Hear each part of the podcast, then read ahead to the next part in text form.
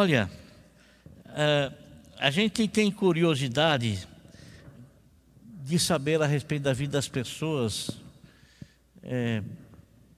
no sentido de ter um conhecimento.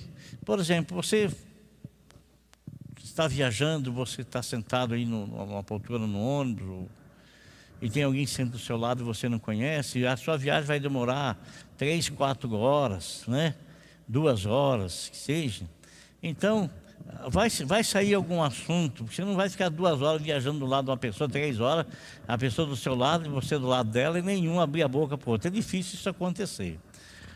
As primeiras coisas que surgem na conversa é o tempo, né? E aí, de onde você é, saindo para onde, você vem da onde, a curiosidade de saber a respeito das pessoas, de saber. E dentro da Bíblia Sagrada é muito importante a gente ter essa curiosidade de saber a respeito dos personagens da Bíblia, né? E dentre esses personagens da Bíblia, que é bom a gente saber, é gostoso a gente saber, por exemplo, os 12 nomes dos apóstolos. Você sabe que é difícil um cristão saber decorar o nome dos 12 nomes dos apóstolos? Você sabe que é difícil um cristão saber, por exemplo, que dos 12 apóstolos, 11 eram galileus, só Judas Iscariotes que não era, né? É interessante saber a respeito deles, onde é que eles nasceram, o lugar, quanto tempo eles viveram, quanto tempo de idade eles tiveram, né? Como foi que eles morreram. É importante a gente saber, né? É um conhecimento que a gente vai recebendo e vai enriquecendo o conhecimento da gente. E uma pessoa que me chama a atenção na Bíblia Sagrada é um dos irmãos de Jesus. Você sabe, irmãos, que existe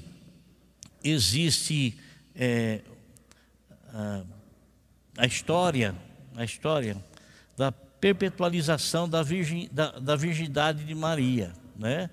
Para muitas pessoas, Maria, ela nasceu virgem, casou virgem, morreu virgem e é virgem perpetuamente. Isso não tem base bíblica, mas arrumaram-se uma hipótese para poder basear isso, dizendo que José, na verdade, ele era uma pessoa mais velha que Maria, ele teve o seu primeiro casamento, desse casamento ele teve filhos, né? E depois, então, ele se tornou viúvo, e Maria foi prometida para ele em casamento, então ele casou-se com Maria, teve Jesus, né? Que foi gerado pelo Espírito Santo, ele não teve nenhuma relação sexual com ela, né? E nasceu Jesus e ela viveu virgem, José morreu e pronto. A Bíblia fala, meus irmãos, que José, ao casar-se com Maria, ele sabia que ela estava grávida e o Espírito Santo avisou ele que era uma obra de Deus aquilo lá. Mas a Bíblia fala que José, ele não conheceu Maria até, então, o tempo, né, um período de tempo, até ela dar a luz ao seu primogênito, que era Jesus. Quer dizer com isso que posterior ele teve uma vida normal de um casal, e de uma vida normal com um casal também gerou-se filhos, tanto que quando o Senhor Jesus Cristo estava ensinando em um determinado local e chegou a sua mãe e seus irmãos do lado de fora, e um dos seus discípulos chegou para ele e disse assim: ó, está aí fora tua mãe, teus irmãos e irmãs, eles querem te ver, né? E em Mateus está escrito o nome dos irmãos de Jesus, não está escrito o nome das irmãs, mas o nome dos irmãos está escrito ali no livro de Mateus. Os irmãos de Jesus, na verdade, eles não se converteram ao Evangelho durante as pregações do Senhor Jesus Cristo. Não se converteram.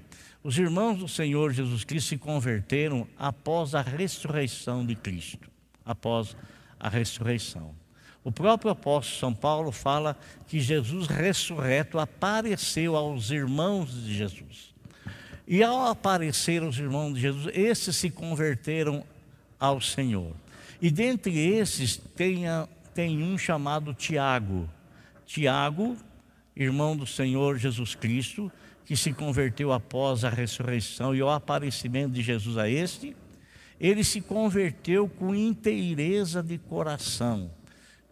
Uma conversão tal que no capítulo 15 de Atos dos Apóstolos nos informa ali que houve uma divergência a respeito de algo que estava se ensinando na igreja, e houve a divergência, um aceitava aquele ensinamento e outros não aceitavam.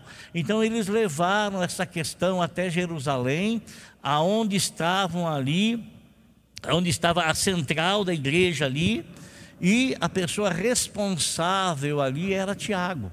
Tiago, irmão do Senhor, não era Pedro. Paulo já tinha se convertido, mas não era Paulo, não era João, não era nenhum dos apóstolos, era Tiago, irmão do Senhor.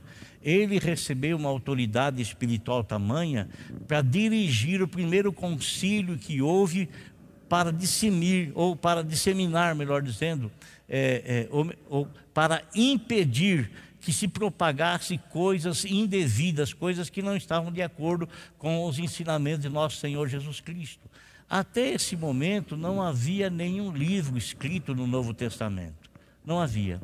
Então, eles tomaram uma decisão, e Tiago, a Bíblia nos fala, ou melhor, a história da igreja, o livro que fala sobre a história da igreja, a história dos apóstolos e das pessoas que se destacaram ali, nos fala a respeito de Tiago, de um homem de muita oração, de um homem de uma intercessão tremenda.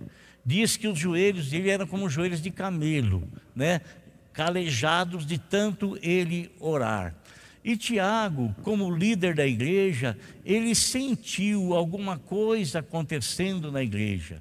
Ele percebeu que alguma coisa estava acontecendo na igreja e que aquilo que estava acontecendo não era uma coisa boa. Desde o princípio, irmão, em Atos dos Apóstolos, no capítulo 6, a escolha do diaconato se deu por causa disso, porque o grupo dos irmãos estavam reunidos e alguns começaram a dizer assim, que os apóstolos tinham a tendência de tratar melhor uma classe e de desprezar outra classe, na repartição de pães, né? No repartir de pães, do sustento dos necessitados. Então foi ali então que eles escolheram os diáconos para que assumisse isso, e eles iriam ficar tão somente na oração, no estudo da palavra e na pregação da palavra. Então essa discussão dentro da igreja vem desde lá e percorreu todos os séculos até chegar nos nossos dias, no século 21, em toda a igreja. A igreja, ela é uma reunião de pessoas que estão buscando o aperfeiçoamento pela santificação, pelo poder do Espírito Santo e da palavra de Deus. E Tiago, irmão, ele escreve na carta algo muito importante e que serviu e que servirá para todo sempre, né? Enquanto existir a igreja na terra, servirá essa palavra, e não somente para a igreja, mas para todas as pessoas que querem conduzir a sua vida sem produzir qualquer coisa ruim, qualquer coisa má. Então Tiago, irmão do Senhor Jesus Cristo, que se converteu após a ressurreição deste, ele foi um líder da igreja em Jerusalém, e ele também trouxe recomendações no seu livro, o livro que leva o seu nome. Ele trouxe recomendações, e eu quero falar de uma das recomendações que ele fez para a igreja, dando o exemplo de que uma pequena coisa pode se transformar numa coisa muito grande, tanto para o bem quanto para o mal. No capítulo 3, versículo 5 de Tiago, está escrita essa palavra assim. Capítulo 3, versículo de número 5. Olha o que Tiago escreveu.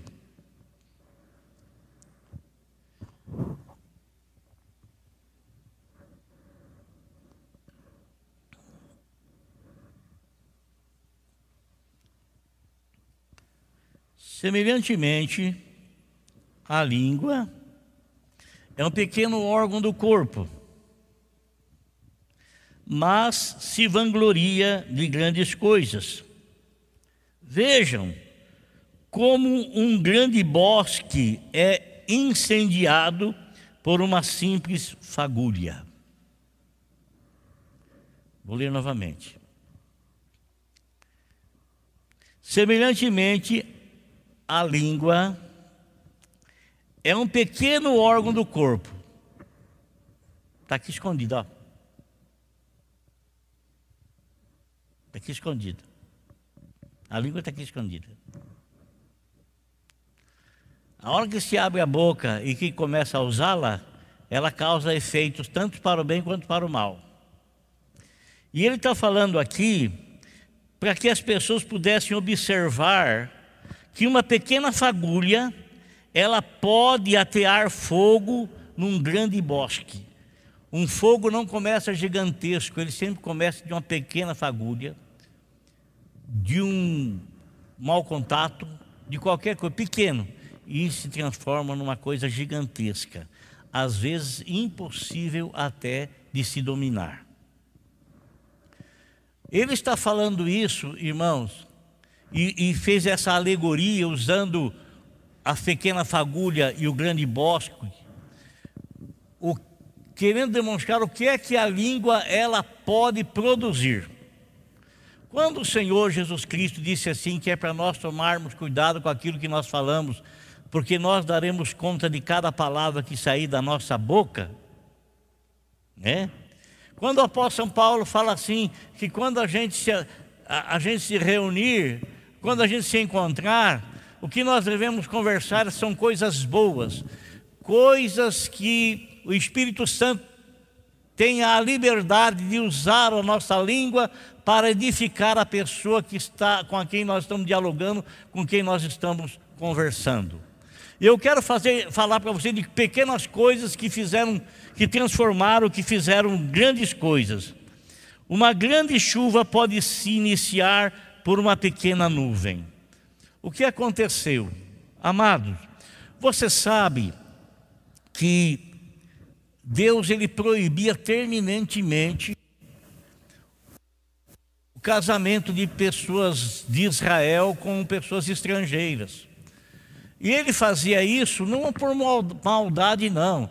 Ele fazia isso para que as pessoas não se contaminassem com as coisas de outros povos, porque só Israel servia o Deus verdadeiro. Consequentemente, só Israel recebia a orientação verdadeira. E só Israel tinha a receita de como viver de maneira a agradar a Deus e, consequentemente, ser um povo próspero, um povo abençoadíssimo como é. Então ele proibia o casamento. Naquele tempo, irmãos, existia 3 ofícios que eram escolhidos por Deus: o profeta, o sacerdote e o rei. Os 3, eles eram ungidos, escolhidos por Deus, separados e ungidos. Então ele não queria de forma alguma que o rei, que simbolizava toda a classe social, né, ele viesse a contrair núpcia com qualquer outra mulher estrangeira, para que essa mulher não trouxesse para Israel o costume dos seus deuses pagãos, para não contaminar a vida espiritual do povo. Irmão, guarda uma coisa: todas as recomendações de Deus são boas, ainda que os homens não achem que sejam boas, ainda que as pessoas não venham entender, a compreender como boa, não importa. O que Deus quer é sempre o bem. Tudo que Ele orienta é para o bem. Tudo que Ele fala é para o bem.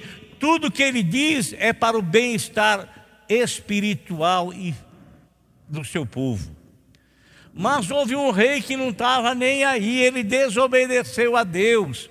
Se você olhar a história dos reis de Israel, você vai ver que muitos reis que ascenderam ao trono foram reis péssimos, reis que desafiaram a Deus, Reis que a Bíblia fala nitidamente, claramente, fez o que era mal diante dos olhos do Senhor. E não foi nenhum e nem dois, foram muitos.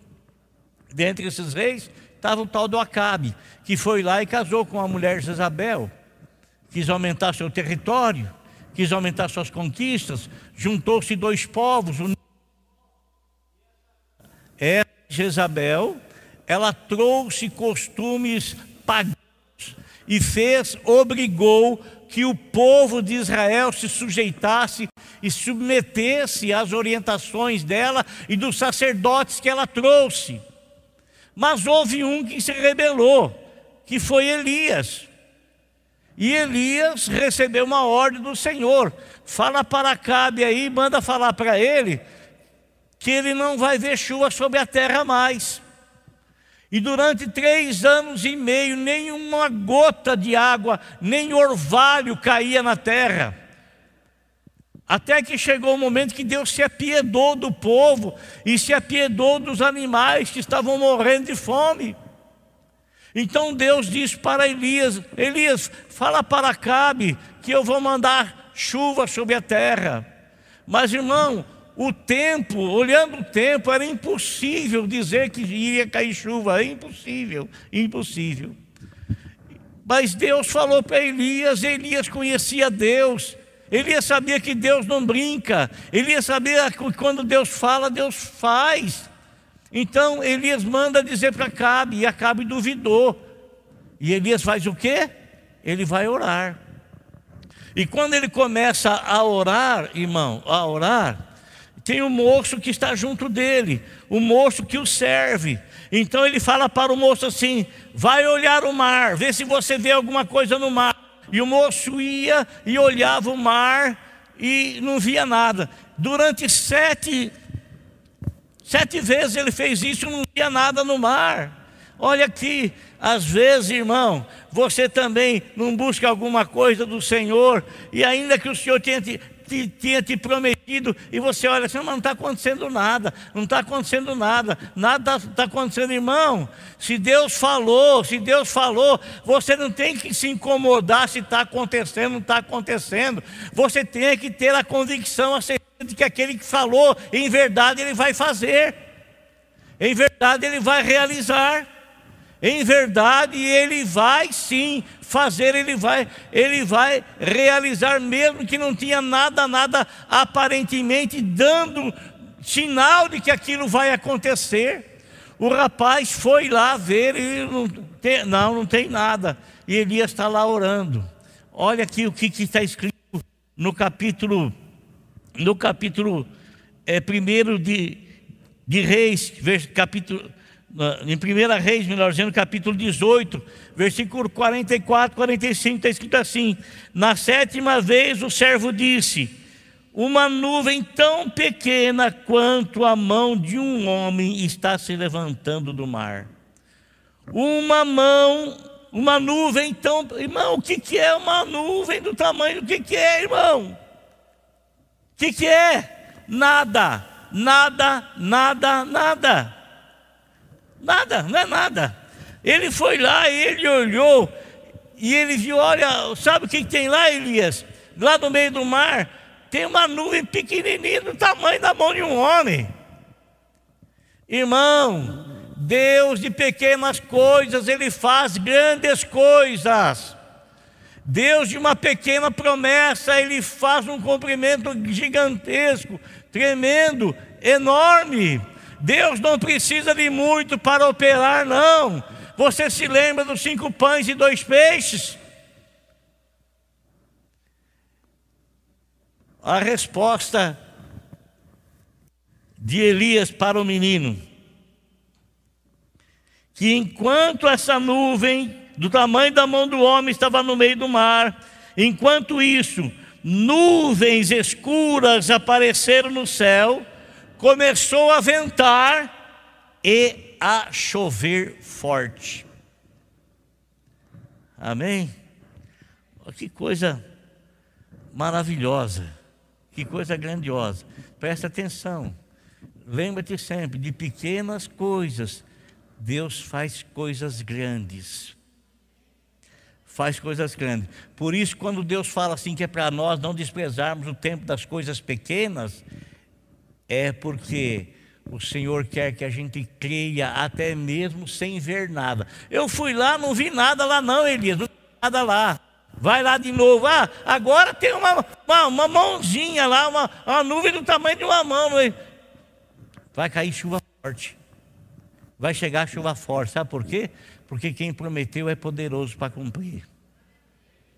Agora, irmão, uma outra coisa maravilhosa que aconteceu, sabe? Havia um homem na Síria, um homem... Eu creio que era um homem, quando... Você sabe que desfile militar existe desde sempre. Eu creio que esse homem, quando ele desfilava, né? Ele era um militar, desfilava. As pessoas ficavam observando, porque ele era um grande general, né? Um homem cheio de medalhas, um estrategista de guerra. E quando ele desfilava, as pessoas olhavam para ele e pensavam, nossa, que esse homem... Né? Quem sabe até tinha o desejo de ser igual a ele. Queriam ser igual a ele, né? Esse homem, meus irmãos, ele vivia com a sua esposa. E você sabe,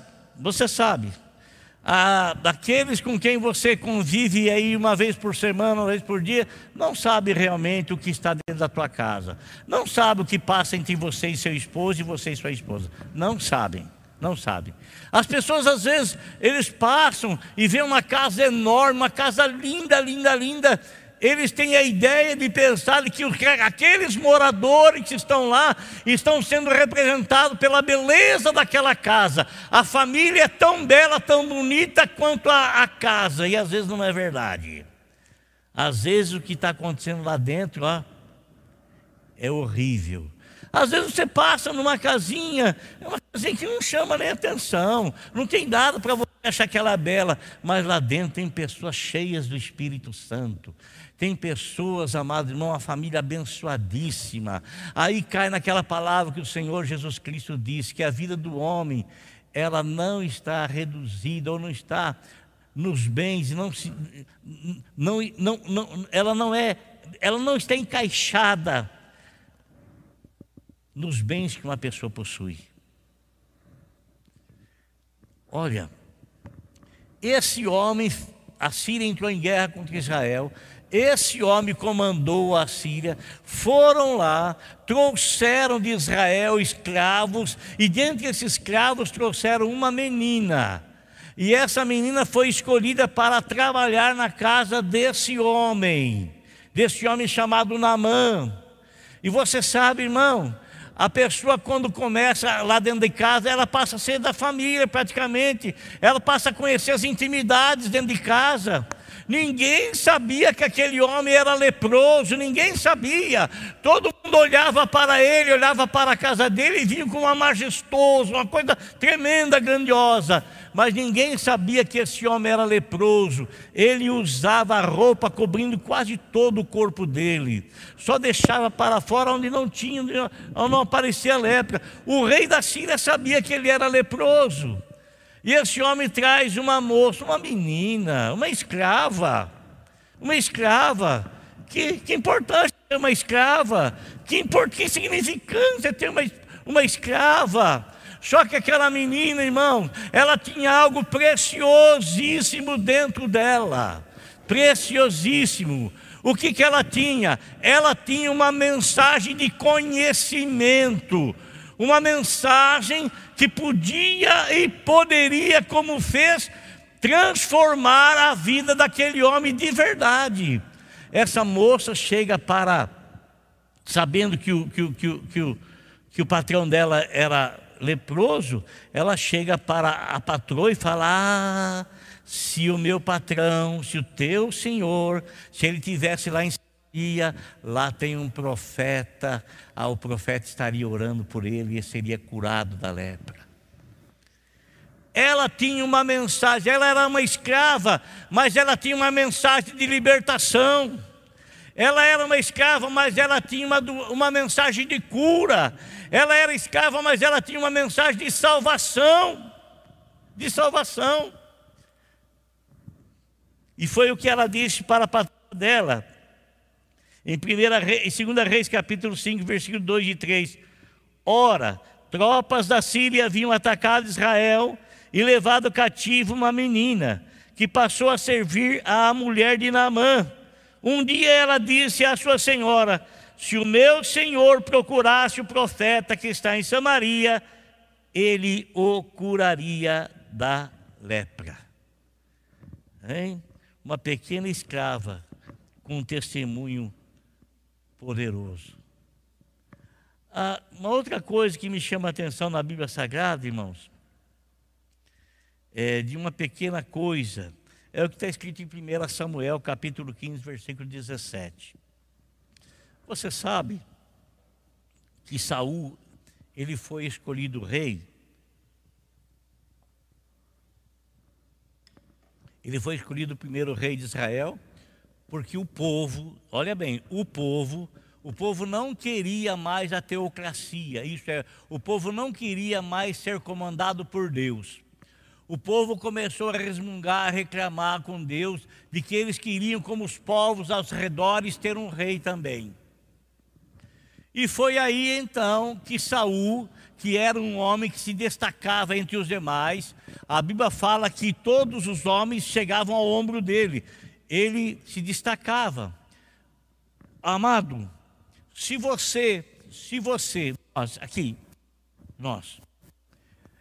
eu colocar aqui cinco pessoas,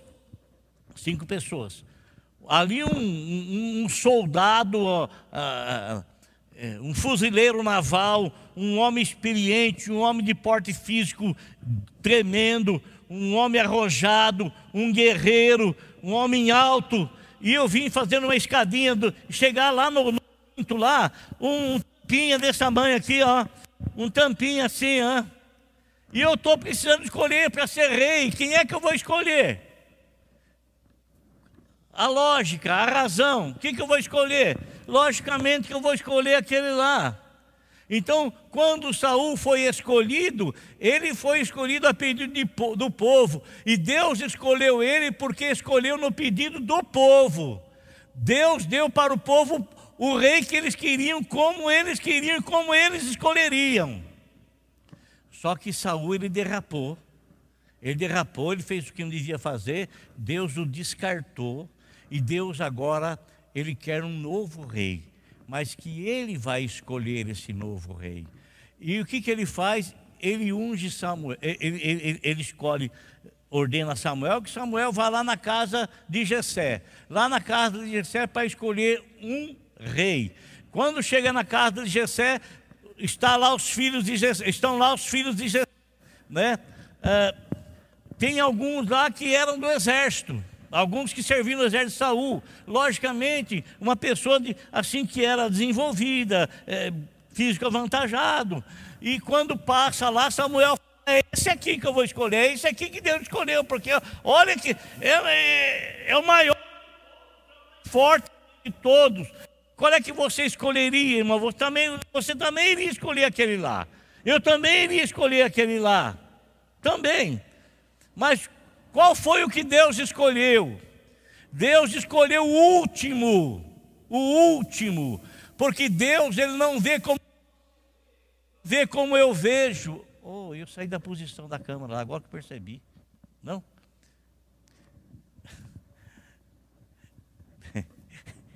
Empolguei aqui. Vou voltar aqui lá. Então, quem é que nós iríamos escolher, irmão? Quem? Logicamente aquele lá. Mas Deus não é assim, irmão. Deus não é assim. Deus, ele escolhe segundo a vontade dele, segundo aquilo que ele enxerga no coração da pessoa. É por isso que ele me escolheu. É por isso que ele escolheu. Ele me escolheu pela vontade dele, pelo querer dele. Porque o que eu tenho para mostrar para Deus, o que eu tenho para apresentar diante de Deus, absolutamente nada. Nada. E nós todos não fomos escolhidos pelo Senhor pela nossa beleza, né? Oh, Senhor, tenha misericórdia. Nós estamos voltando ao culto ao corpo, né? A pessoa vai na academia lá, homens e mulheres, de repente tira lá o selfie na academia, vê lá, mostrando o corpo, mostrando... Né? Não que não seja bom, que não é legal você ficar querendo... Né? Por aí, eu acho, minha opinião. Então, irmãos, agora vejam bem o que Samuel disse para Davi depois que ele já havia sido coroado rei, já estava sentado no trono. Olha o que Samuel disse para ele no capítulo 1, no capítulo 15, versículo 17, 1 Samuel. E Samuel disse: embora pequeno aos teus próprios olhos, você não se tornou líder do povo de Israel. Samuel sabia da consciência que Davi tinha a respeito de si mesmo. E ele fala assim: embora você, Davi, se julgando pequeno aos seus próprios olhos, Deus não te tornou rei de Israel? Irmão, às vezes Deus tem coisa para você que você não sonha. Às vezes Deus tem coisa para você que você acha assim: ah, não tenho capacidade, não, isso aí não é para outro, não é para mim. Era assim que Davi se achava, era assim que ele se autojulgava, era assim, né? Mas se quer saber uma coisa que agrada a Deus, irmão, é você dizer ser realmente totalmente dependente de Deus. Você não se achar que você é alguma coisa, ou porque você está na casa do Senhor, você é alguma coisa. Nós não somos nada em nós mesmos, principalmente nas coisas do Senhor. Porque quem faz o que somos é Ele. É Ele. É Ele. Não é a sua capacidade. Não é a sua formação, não é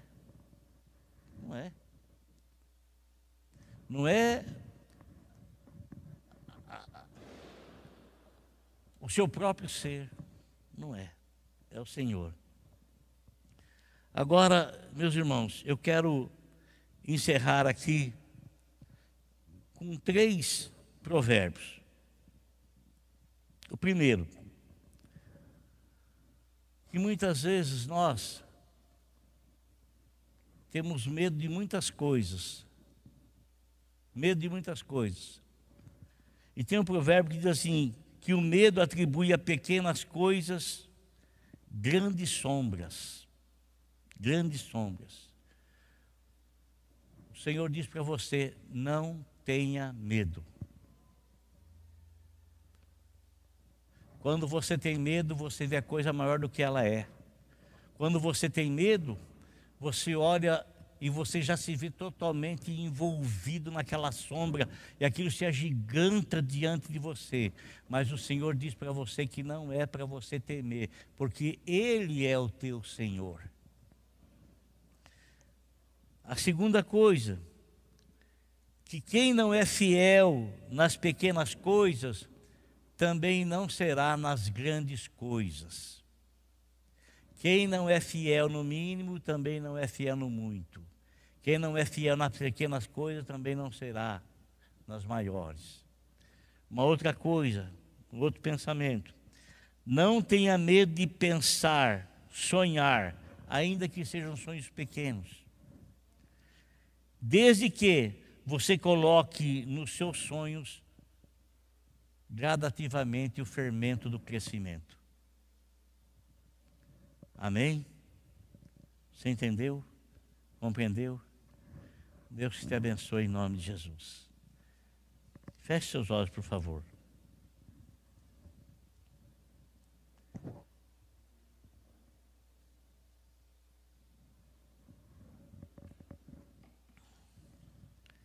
Senhor nosso Deus e nosso Pai querido, em nome de nosso Senhor e Salvador Jesus Cristo, eu quero agradecer e engrandecer o Teu nome, Senhor, por toda a misericórdia e bondade com a qual o Senhor tem nos visitado, tem nos nos achado e tem derramado sobre nós e tem cuidado de nós, Senhor. Ó Deus, eu quero pedir que o Senhor guarde esse teu povo que aqui está. Quero pedir que o Senhor guarde aqueles que estão nos acompanhando aí nas redes sociais. Quero te pedir, ó Deus amado, Deus santo, que a vossa misericórdia, Senhor Jesus, o vosso amor sagrado e santo, meu Deus, que o Senhor prometeu e que cumpre, Senhor, que continue nos acompanhando, continue estando conosco. Eu sei que a tua palavra fala que o Senhor está conosco enquanto nós estivermos com Ele, com o Senhor, e nós queremos estar permanentemente com o Senhor. Nós não queremos nos afastar do Senhor, nós não queremos nos distanciar do Senhor, nós não queremos de forma alguma nos alongarmos de Ti, ao contrário, nós queremos estar cada dia mais próximo, mais perto, mais junto a Ti, Senhor. E aí eu peço, Senhor meu Deus, que o Senhor abençoe a todos os Teus filhos. Esses irmãos que estão nos acompanhando, às vezes, Senhor, em outras cidades, outros estados, até mesmo em outros países, ó Senhor. Meu Deus, que o Senhor abençoe a todos na autoridade do Teu nome, para a Tua honra e para a Tua glória. Amém.